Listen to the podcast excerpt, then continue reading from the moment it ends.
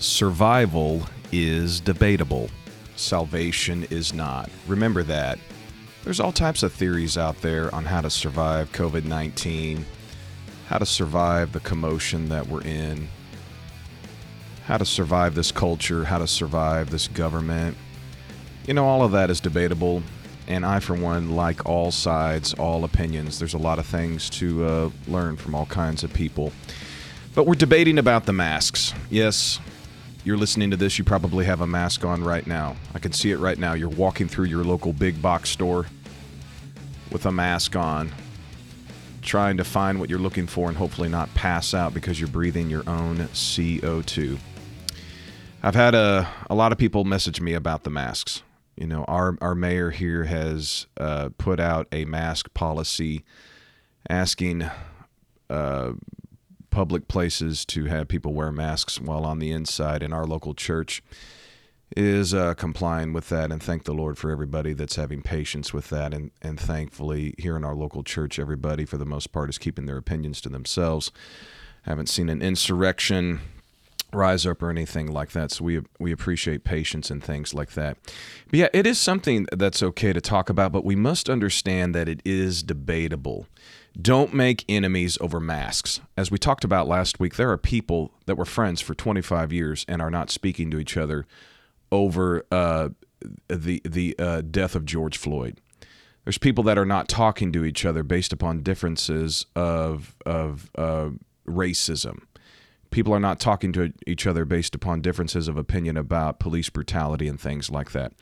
It's not worth losing your friends over. We've got to stay together, respect each other, listen to each other, be open, and you don't have to agree. All you got to do is listen, and that's how you keep your friends. The masks are no different.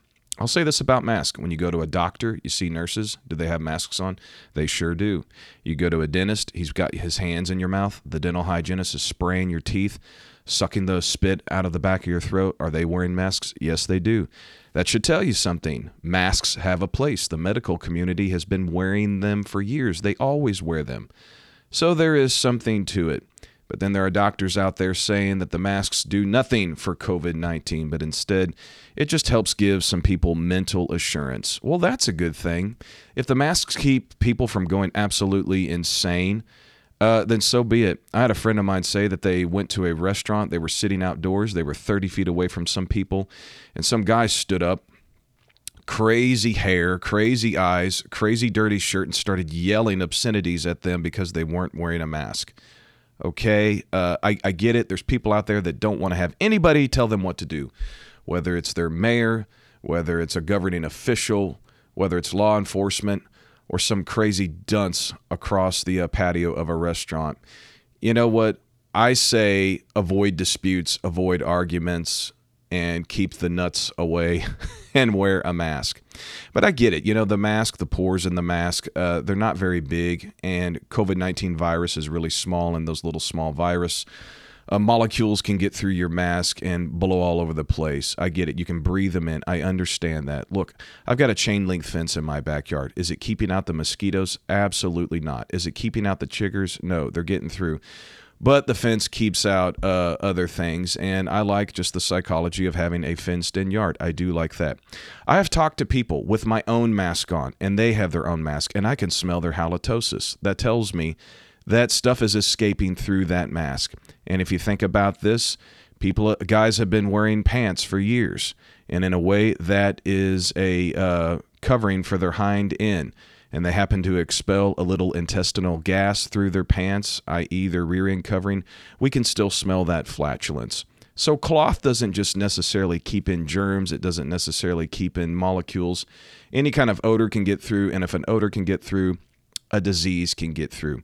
But what I'm saying to you here today on this episode of Spirit Signal is don't let your patience run out. Don't let your patience run out. Wear the face covering. If you don't like it, keep it to yourself. Keep a cool head. It's not worth losing friends over. It's not churches uh, banging down the door of their pastor, let us in without a mask it is not worth it. Jesus said in Luke 21, it needs to be the chapter that we read every day and hold close. It is the chapter not so much about the tribulation, but things that will precede the tribulation, the beginning of sorrows. And at the end of it, Jesus says, By patience you possess your soul. You want to stay saved during all of this, you're going to have to have patience. If you lose your patience, you will lose your soul. But patience will help you to possess your soul. So stop screaming no, stop yelling, stop arguing, stop disputing, stop contending. This episode is not about COVID 19 and the face coverings that we are wearing. It's not about politics. It's not survival. It's not about health or it's etc. Really, what I want to talk to you today about is some deep biblical insight to covering your face, what it has to do with prayer, what it has to do with prophetic ministry, what it has uh, to do with uh, succeeding a very powerful ministry, what it has to do in gaining the anointing and the favor of the elders. That's what we are going to talk about today. You are listening to Spirit Signal with Justin Gleason, a God, Bible, and Church podcast. It is available on Apple Podcasts, Spotify, Google Podcasts, Truth Radio app, and many, many more, with new episodes uploaded Thursdays at 3 p.m. Central Standard Time. Please consider subscribing, giving a great review and rating, and telling this podcast about your uh, telling this telling your friends about this podcast. Uh, SSWJG is free. It is free. I have re- uh, freely I have received, so I am freely giving. I don't charge a dime for this. I don't have any sponsors yet. Matter of fact, I have invested money into this and haven't received anything. But I tell you what, many people have asked how they can give. I have rejected it for the time being. I say the first couple years, I'm just going to give it back to the public. This is holy, sanctified. It's all for God. It's all for you. But I will take your reviews and ratings. Chances are you're probably listening to Apple Podcasts. Click that subscribe button. That's how you can give back to SSWJG. You know how else you can give it going? Review this. Give us a four or five star review. Uh, and then and, and or a rating and then type something in give us a good review who is texting me don't they know that i'm in the middle of uh trying to record okay we got this this silenced. I'm sorry, I cannot text you back.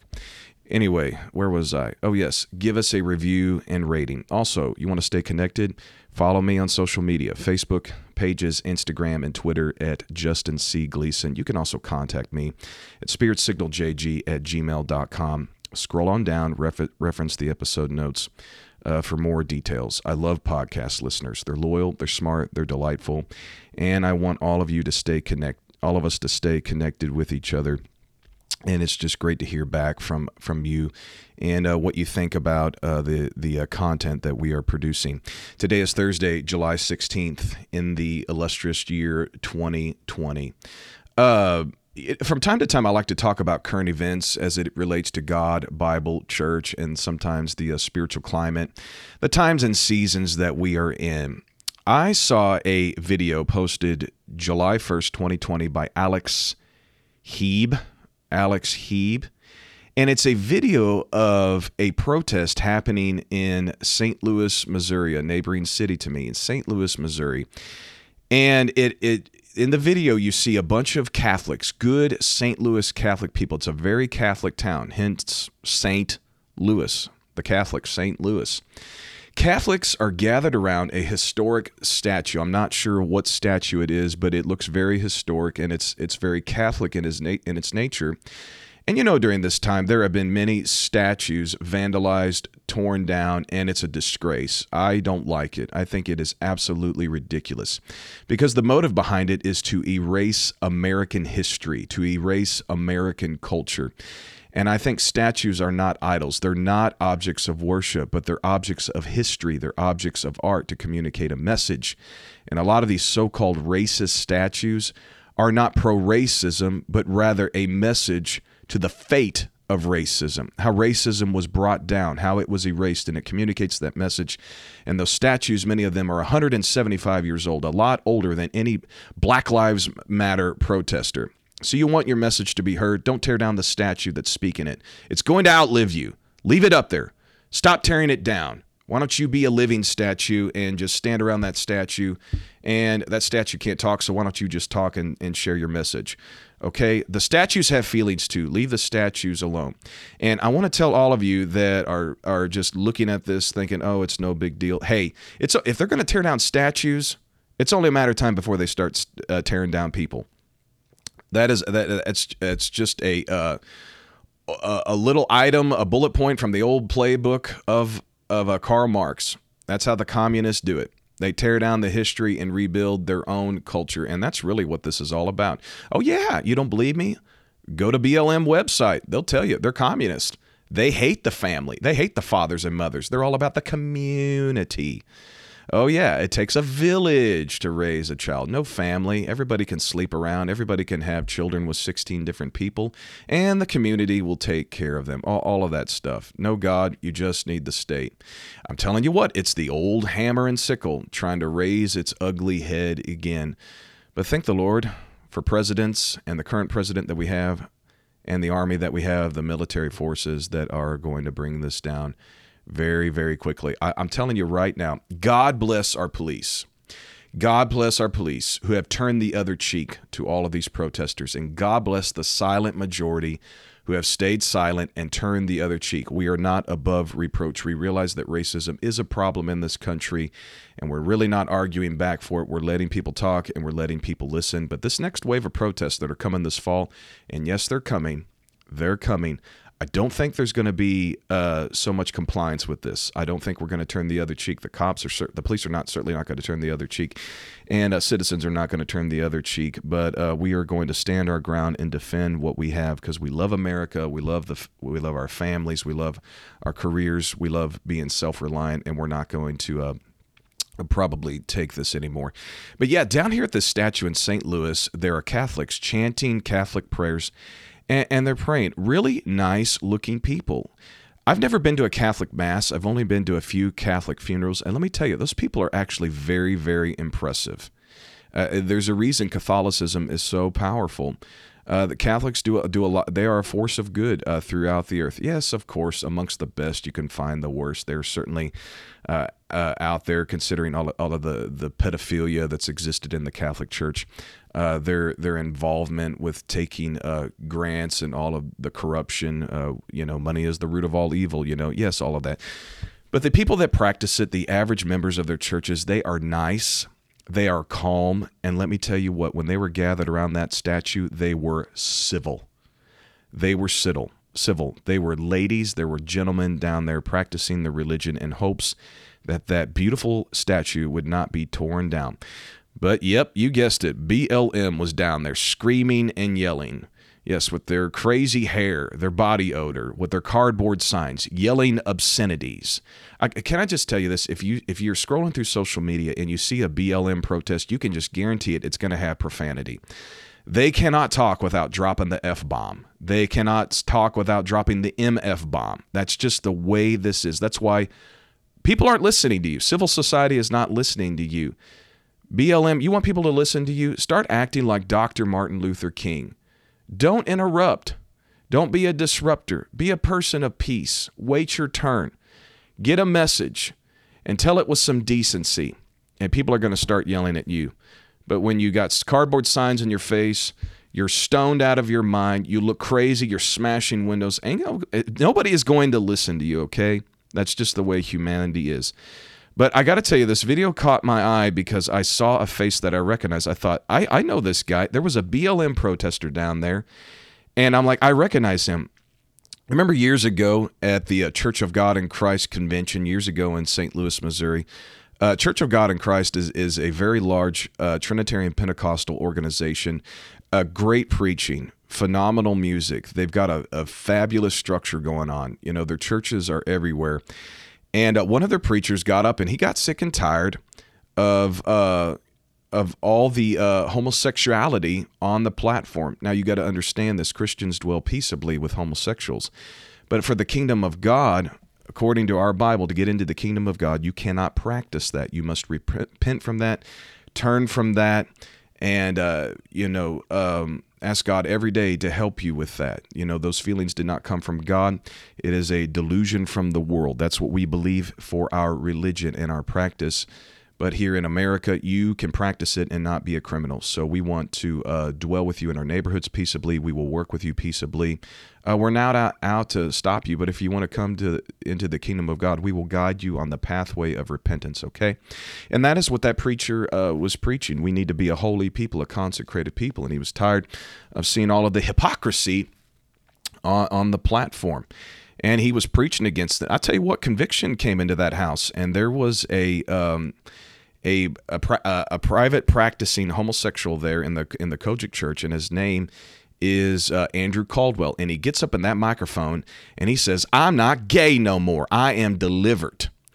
And you know what? The uh, revival broke out in that altar call, and legitimately, men repented of their sins, and that is a good thing. Okay. That's the last I saw of Andrew Caldwell. I've seen a few of his other videos. He's actually a very likable person. He's got his own social media um, presence out there. He's been pretty successful at, at it, and he he's actually got some great things to say. But he's a part of a BLM protest that day down there in the front of that statue, and I, I see him down there. He's yelling "racist, racist, racist." And he's got an air horn and he's blowing it in these Catholic face and these people in these Catholics' faces while they're down there holding their rosaries and praying. And, and one of their leaders, their priest, is down there uh, being interviewed by a, a local St. Louis TV station. And little Andrew is down there blowing that air horn, Mister I'm not gay no more, blowing that air horn, racist, racist, racist. And there's little there's there's this little small sweet Catholic lady, maybe weighing 110 pounds, soaking wet, and Andrew Caldwell, I'm not gay no mo, I am delivered, gets in her face with that air horn and he yells at her, screams right in her face. You and that cross is going to get that butt whooped.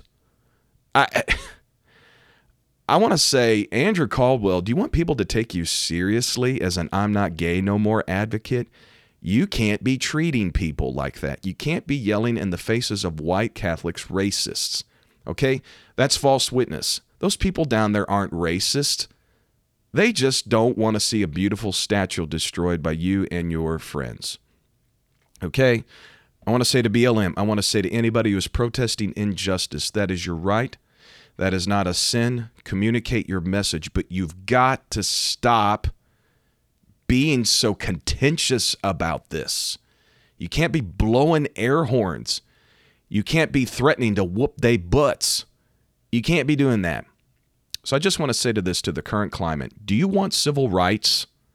You must first have a civil society. And Andrew Caldwell, you're getting in people's face without a mask. You're yelling, I can see you spitting. You could have COVID 19. You need to start thinking about your fellow neighbors, okay? Stop protesting violently and help stay the plague with a mask on. It's as simple as that. That's all there is to it. I have a personal friend who has sadly contracted COVID 19. He said it's the sickest he has ever been, very scary, but the Lord helped him recover. Well, after he recovered, the local county, uh, who is led by uh, a bunch of liberal Democrats, their office called him and they said, "How you doing?" Well, we're so glad you're feeling better. How was your experience in the hospital? Yada yada. Are good? Are you well taken care of? This and that. This and that. Well, then they start asking the questions to this friend of mine. And they asked him, Were you at? They didn't ask him, uh, Did you go to the gym? They didn't ask him, Were you at the restaurant? They didn't ask him if he was at a crowded elevator or any other pr- place that you, you probably probably contact COVID 19. And they certainly didn't ask, Were you down at a protest? Oh, no. You want to know where they asked him? Do you go to church? What church do you go to? And my friend all of a sudden realized, okay, they were just buttering me up. They were just trying to act nice and concerned. And it was all a guise because it's all about the church. And can I tell you this? I love the United States of America. I believe in our government. I pay taxes to it. I'm a patriot. Okay, but I realize I've got enough sense that there are pockets within the U.S. government, our civic authorities, our legal system, that would like to make the church look bad in all of this. That is what they're trying to do. And I want to say to you, you apostolic Pentecostal Christians, if you've contacted COVID 19 in your county or whoever calls you, you don't have to tell them what church you go to. You can stay silent. That's what my friend did. He said, It's none of your business. He said, I know what you're trying to do. You're trying to make the look bad, make me look bad. And that telemarketer hung up the phone pretty quickly. Oh yeah, they know. They know that we're on to them. So there is a spirit behind all of this. It is trying to erase the beautiful American culture that we have the culture of the free capitalist market, the, excuse me, the free regulated capitalist market, uh, the Judeo Christian values that we have, and the culture of uh, self reliance, individuality, liberty, and freedoms. They want to tear it all down. And you know good and well they want to tear down the church. Tear down the church because we believe in uh, marriage, the sanctity of it, the beauty of fatherhood, the beauty of motherhood, children honoring and respecting their parents, and being good, godly, God fearing people. They want to take all of that away and set up the socialist New World Order which will ultimately become communism, which will ultimately turn into worldwide globalism, which will set the stage for the Antichrist. And we don't really want to have any part of that at all. It's all about where does it lead? It's all about where does it lead? You know, Bernie Sanders has said some nice things, you know, when he's up there in that podium waving around those engorged purple fingers. I don't know if I could handle four years of that ever as a president, those engorged purple fingers waving around he's a nice old guy. He's a nice guy. He said some good things, but think about where these type of politics lead to. It leads to what I've just said. That's where it leads to. That's why you see a lot of us not buying into it. Uh, but we have joined the silent majority and hoping for some good things. But ultimately, this world is not our home, and we know that. We know this whole thing is going to crash. We know this whole thing is going down. That's why we're keeping our heads up for our redemption uh, draws nigh. I want to talk. I'll talk to you about face coverings in the Bible, and uh, there's many uh, places of this, and one of the one that I feel for today is Samuel's face covering. Okay, uh, referencing the passage in First Samuel chapter 28, after Samuel had passed away, his, he passed away, and his soul and spirit went down into Abraham's bosom. Saul is uh, met with the great enemy, the Philistines, and he doesn't know what to do well, according to the law of Moses, you the king was not permitted to let a witch live or a medium or a spiritist live. They had to be cut off, they had to be stoned, they had to be purged out of the land. And Saul did that. To his credit, he did that. But he uh, said, I've got to talk to Samuel. And the reason why, according to 1 Samuel 28, is he could not hear from God. God would not appear to him in a dream. God would not appear to him through prophecy. God would not talk to him through the Urim and Thummim. Those were the uh, stones that, that a priest carried in the breastplate uh, on his chest. He would go before the Lord in the temple and ask God a yes or no question, put his hands in that little pouch, pull out the stones, and the stones uh, were like a yes and no. The yes stone would glow or the no stone would glow.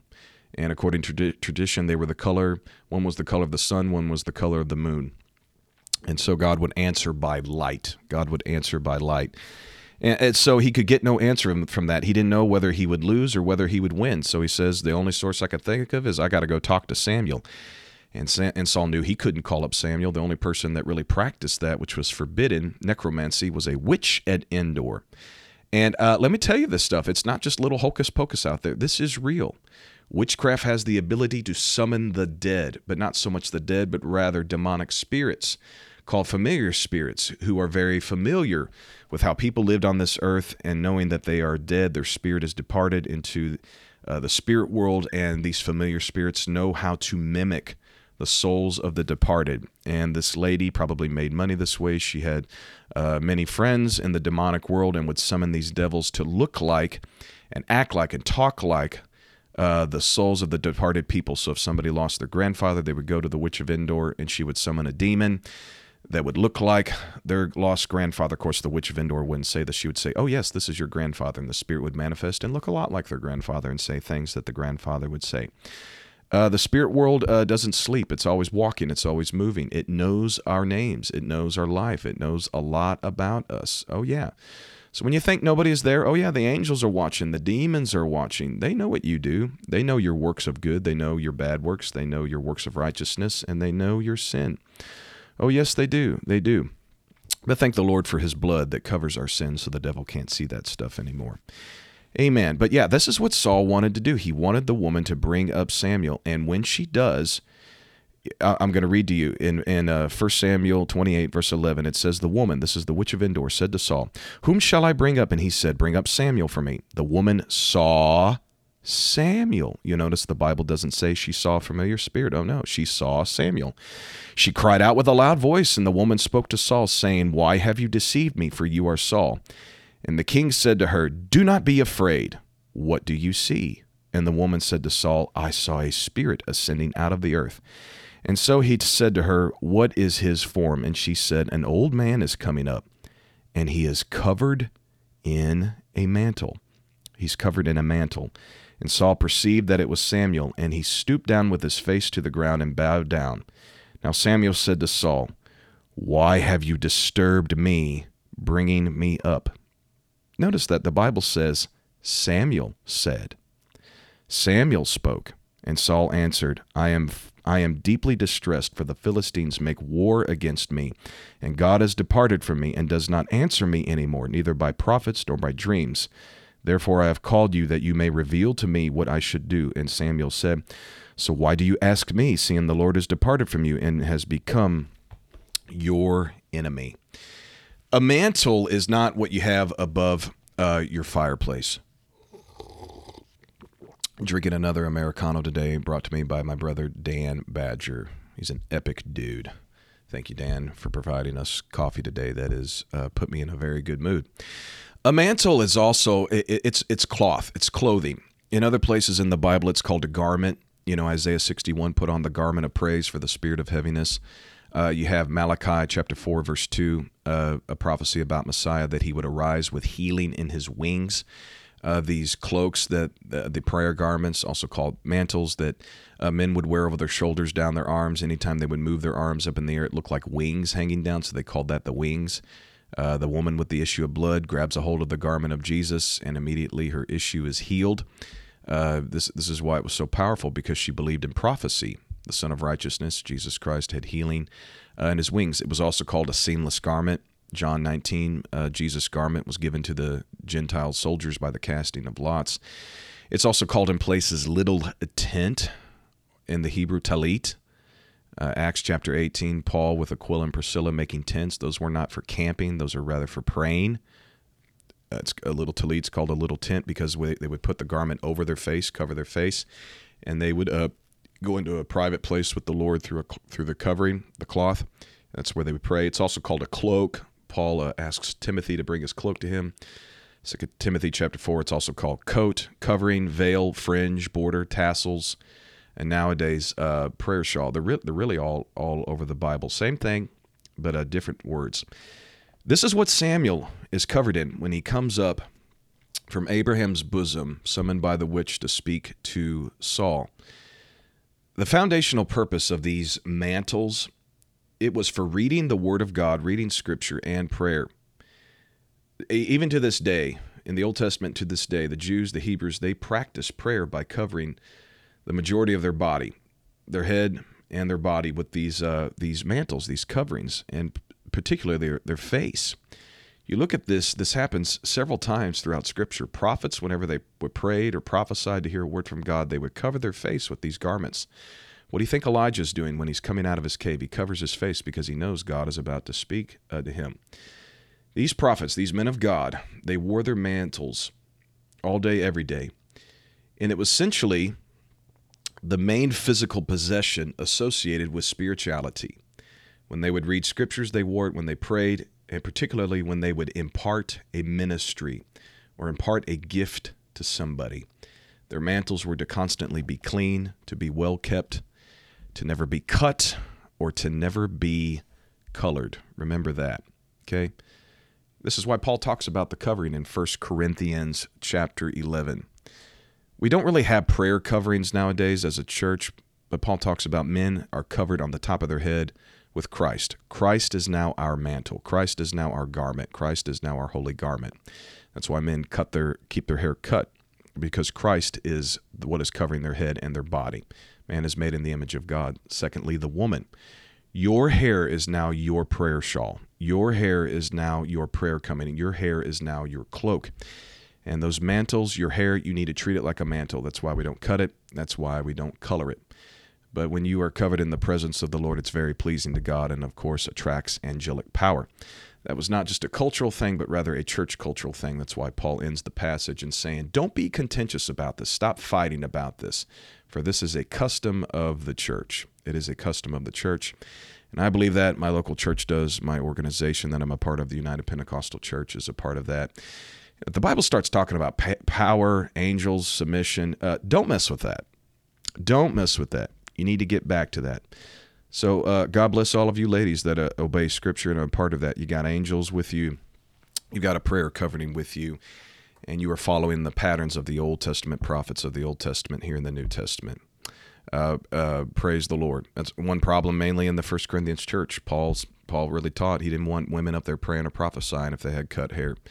That was the issue. But a lot of them were contentious. They were cutting their hair, and Paul said, "Okay, fine. Well, don't let them pray out loud, and don't let them prophesy out loud."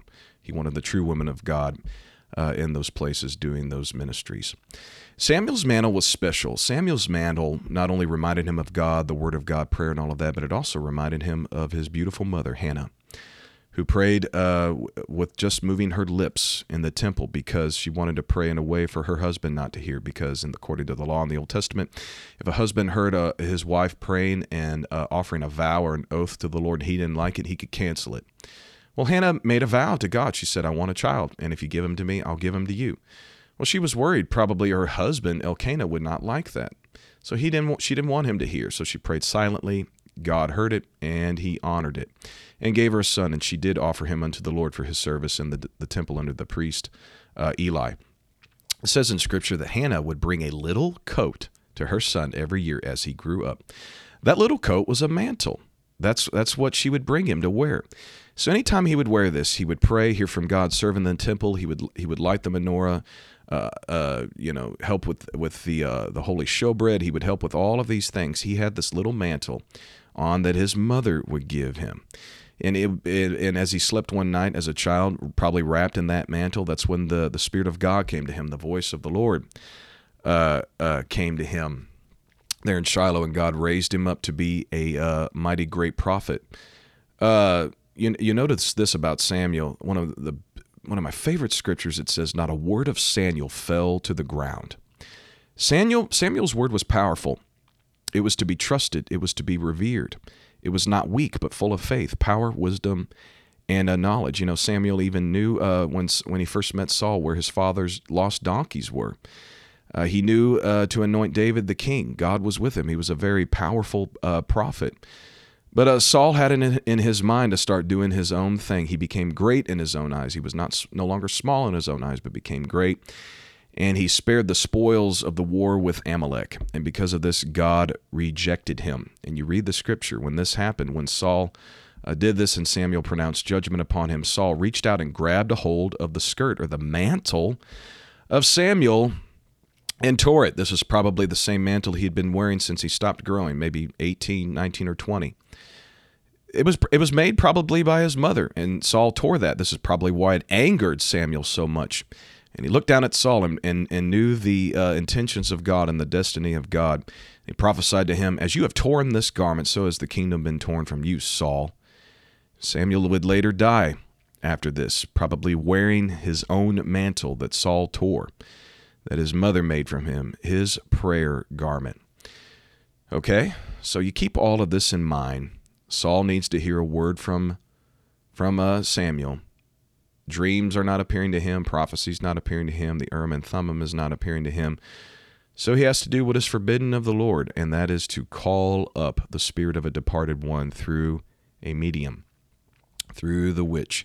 Now, I've heard it preached many, many times that, oh, this, this, that couldn't have been Samuel. God wouldn't allow that. Well, keep in mind what we've already said. Think about this. The witch was afraid of what she saw. She was never afraid. She she loved demons. She felt very comfortable around demons. She loved having demons living in in her home with her. She made a lot of money through these familiar spirits that know how to play and put on an act to, to be the spirit of a departed one, somebody's lost grandma or, or grandfather, aunt or uncle, father, whoever, son, child, even. Yeah, that's what these uh, that's what these devils did. And and I, I want to tell you this: if if you've ever had somebody die and you see their quote unquote ghost in your home or in your car with you chances are you're probably seeing a demon. And the demon is masquerading as somebody you loved in order to let that demon into your life, to destroy your home, to destroy your soul. Uh, so watch out for that. Be very careful with that. Demons do these things nowadays. Oh, yes, they do. But the, the witch flipped out. She freaked out. Why? Because it wasn't a familiar spirit. It was not a friend, but she rather saw a true prophet of the living God. You read what Samuel prophesied, it was truth. A demon can't prophesy the truth, it can only speak a lie. But this prophecy was true, it was accurate. What he said what the Philistines would do and Saul's downfall, it happened to the T. So Samuel stood up and prophesied. And then, just plain as day, the Bible says Samuel spoke. It was Samuel's spirit, it was Samuel's soul, it was his ghost that was raised up, and God allowed it. Let me tell you this remember, that even as Samuel, as a departed spirit down into Abraham's bosom, was still able to prophesy. Why? Because the Bible says in Romans 11, the gifts and the callings of God are without repentance. Even the spirit, even the spirit, the soul and spirit of a departed person who is gifted with prophecy can still prophesy even from the grave. That's how powerful the gifts and the callings of God are in this. So now I want you to think about this. Samuel's mantle went with him to the grave. He had the gifts and the callings of God to the grave. Now, Elijah, his mantle passed on to Elisha, a double portion of his gifting passed on. I want to ask you who got Samuel's mantle? Who did Samuel impart a portion of his spirit upon? Nobody. It never went to anybody. If anybody, maybe, possibly some of it went to David. That's personally where I think the prophecy came from, spending time with Samuel. And as it were, Samuel's mantle went to the grave to him. The power of covering his face when he would read the law, the power of covering his face when he would prophesy. But I believe that Samuel's mantle is not lost, that it has not ended, but rather it is still alive and with us and available today to get a hold of. And that is through the power of the Lord Jesus Christ. The power of his spirit, the power of impartation, and of course, what we've already talked about in 1 Corinthians 11, the power of the mantle of Jesus Christ upon the cut hair, the cut head of a holy man, and the long flowing, uncut hair of a godly woman. But also, I believe this comes through the outpouring of the gifts from the Lord Jesus Christ. We've kind of talked about this briefly in past episodes. When Jesus descended down into the lower parts of the earth, going into Abraham's bosom, he fulfilled Psalm 68, verse 18, and Ephesians chapter 4, verses 8. Before Jesus ascended, he descended and he led a multitude of captives out of their captivity to a place on high. That is the paradise. He took everybody out of Abraham's bosom, all of the Old Testament saints out of there, and brought them up into paradise. And it said he received gifts and he gave gifts. Jesus received gifts. Well, who did he receive gifts from? You know who I think he received it from? The Old Testament prophets, the Old Testament kings. Yes, a lot of the fivefold ministry. It existed back in the Old Testament. You had apostles in the Old Testament. You look take a look at Joseph. You take a look at David. Those guys had apostolic ministry for the Old Testament covenant. They certainly had prophets back then, like Samuel. God took the gifts of the prophets and he gave them to other people. And of course, you had evangelists. You ever hear of the runners in the Bible that would bring messages to and from the battle and back to the king? Those are our evangelists nowadays. And then you had pastors, you had teachers. These were the priests that would get up and teach the law and assemble the people, gather the people, and teach them the ways of the Lord.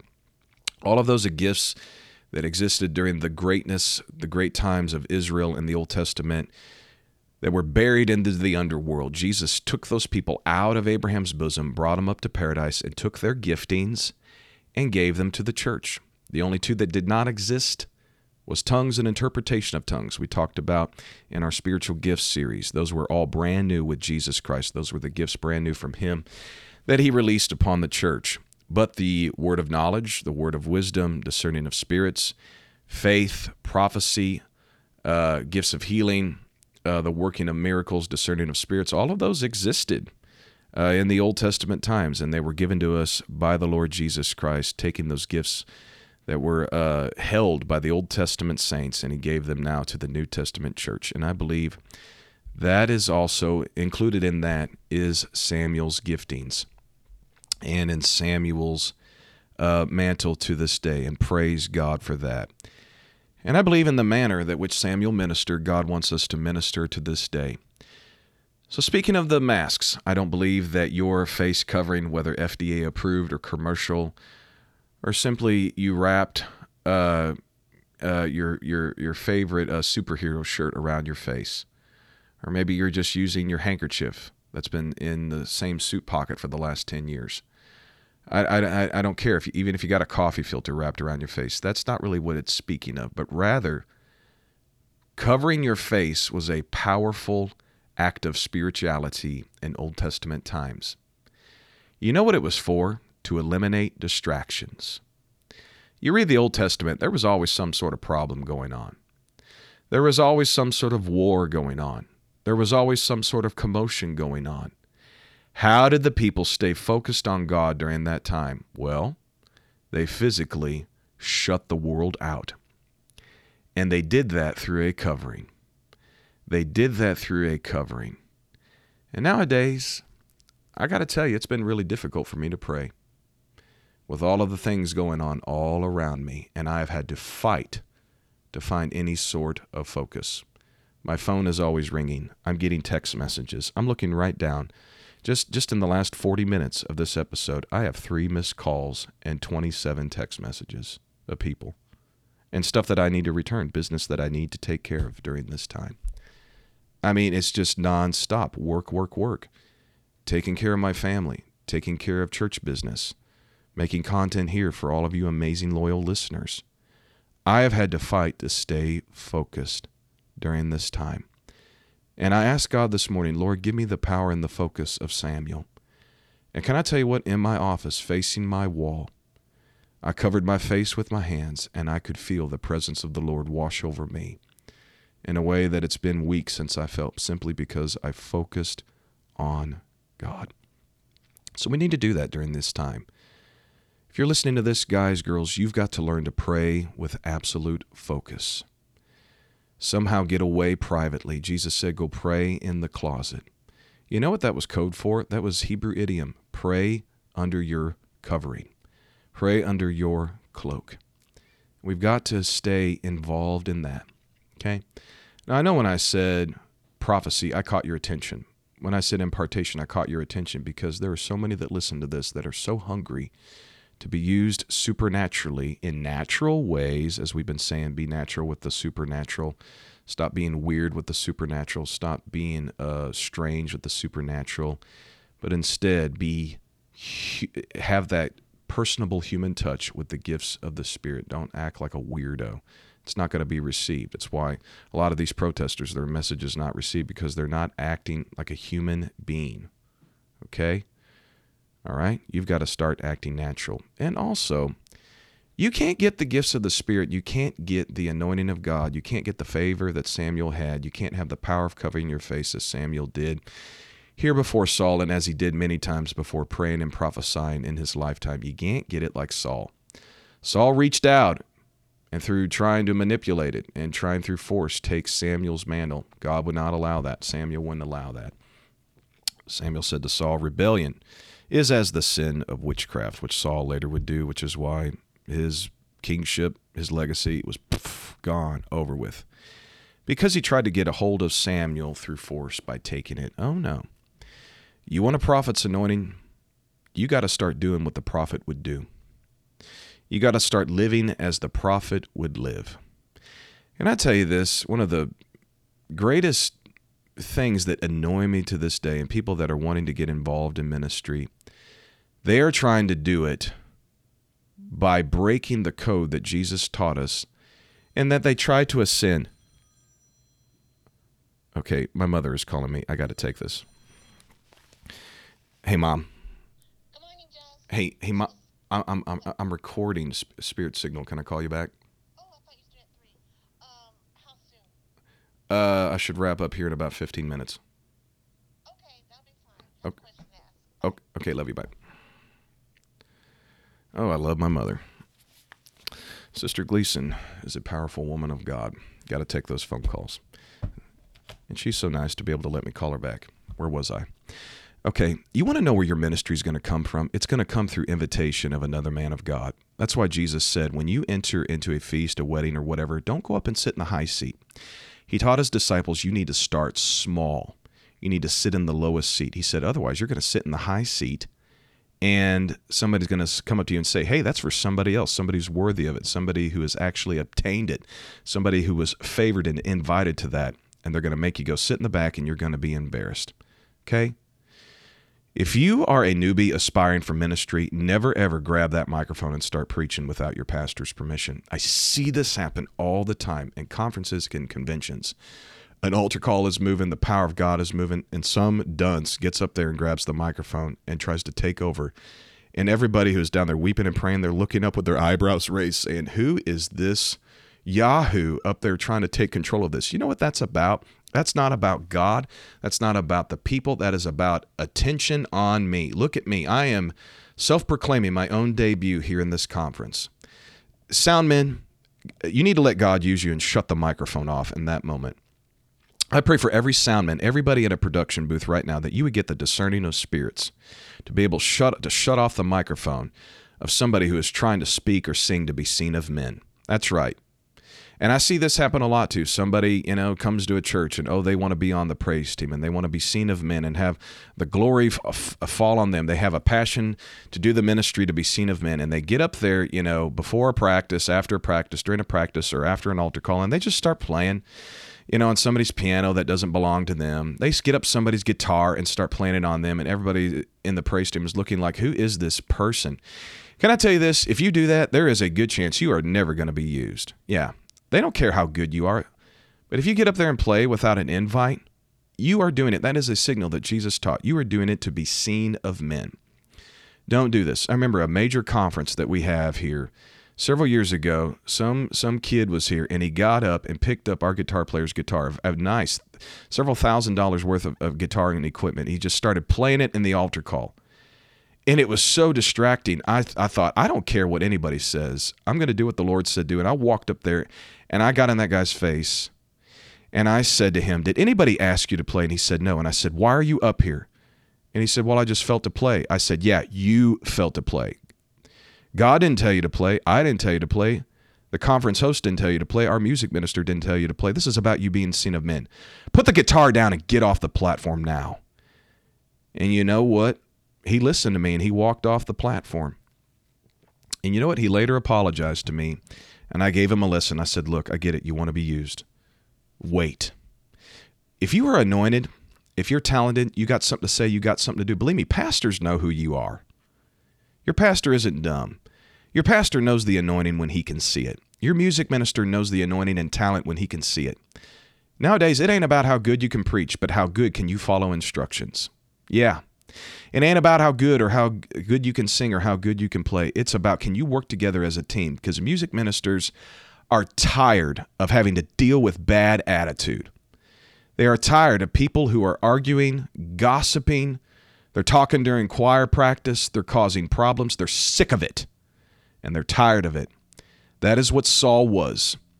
He wanted to gain the favor of the prophet by taking his own mantle. Oh, it was hypocrisy.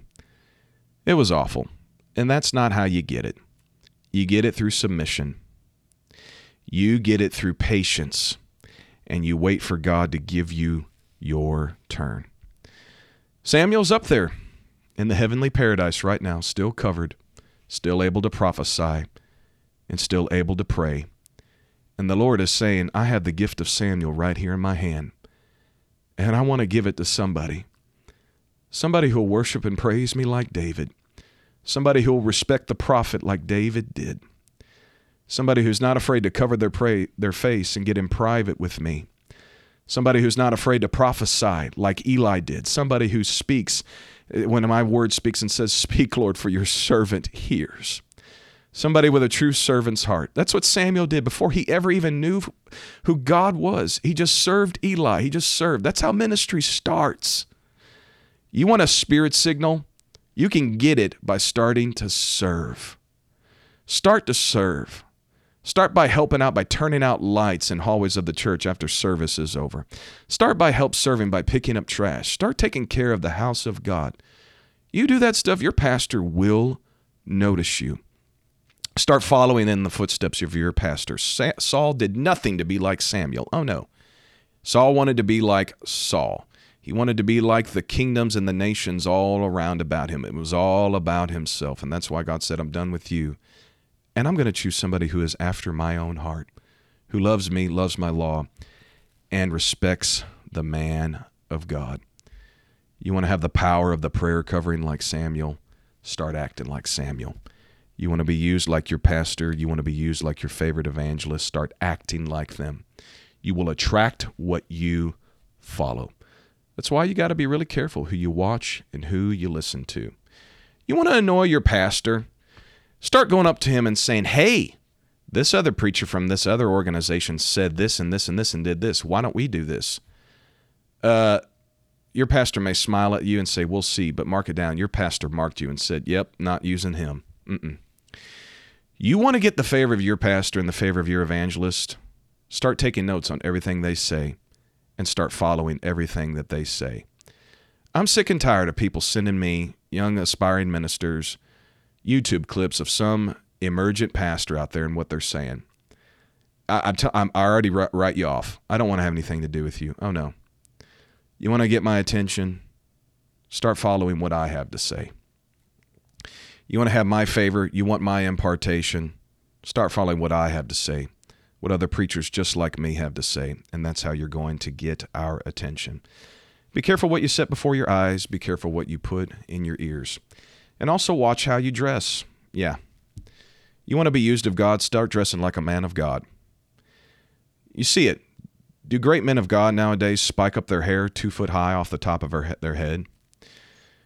Do they gel up their eyebrows? Do they wear tight yellow pants? Do they wear a funky jacket like Andrew Caldwell did? I'm not gay no more. No, they don't. We dress very plain.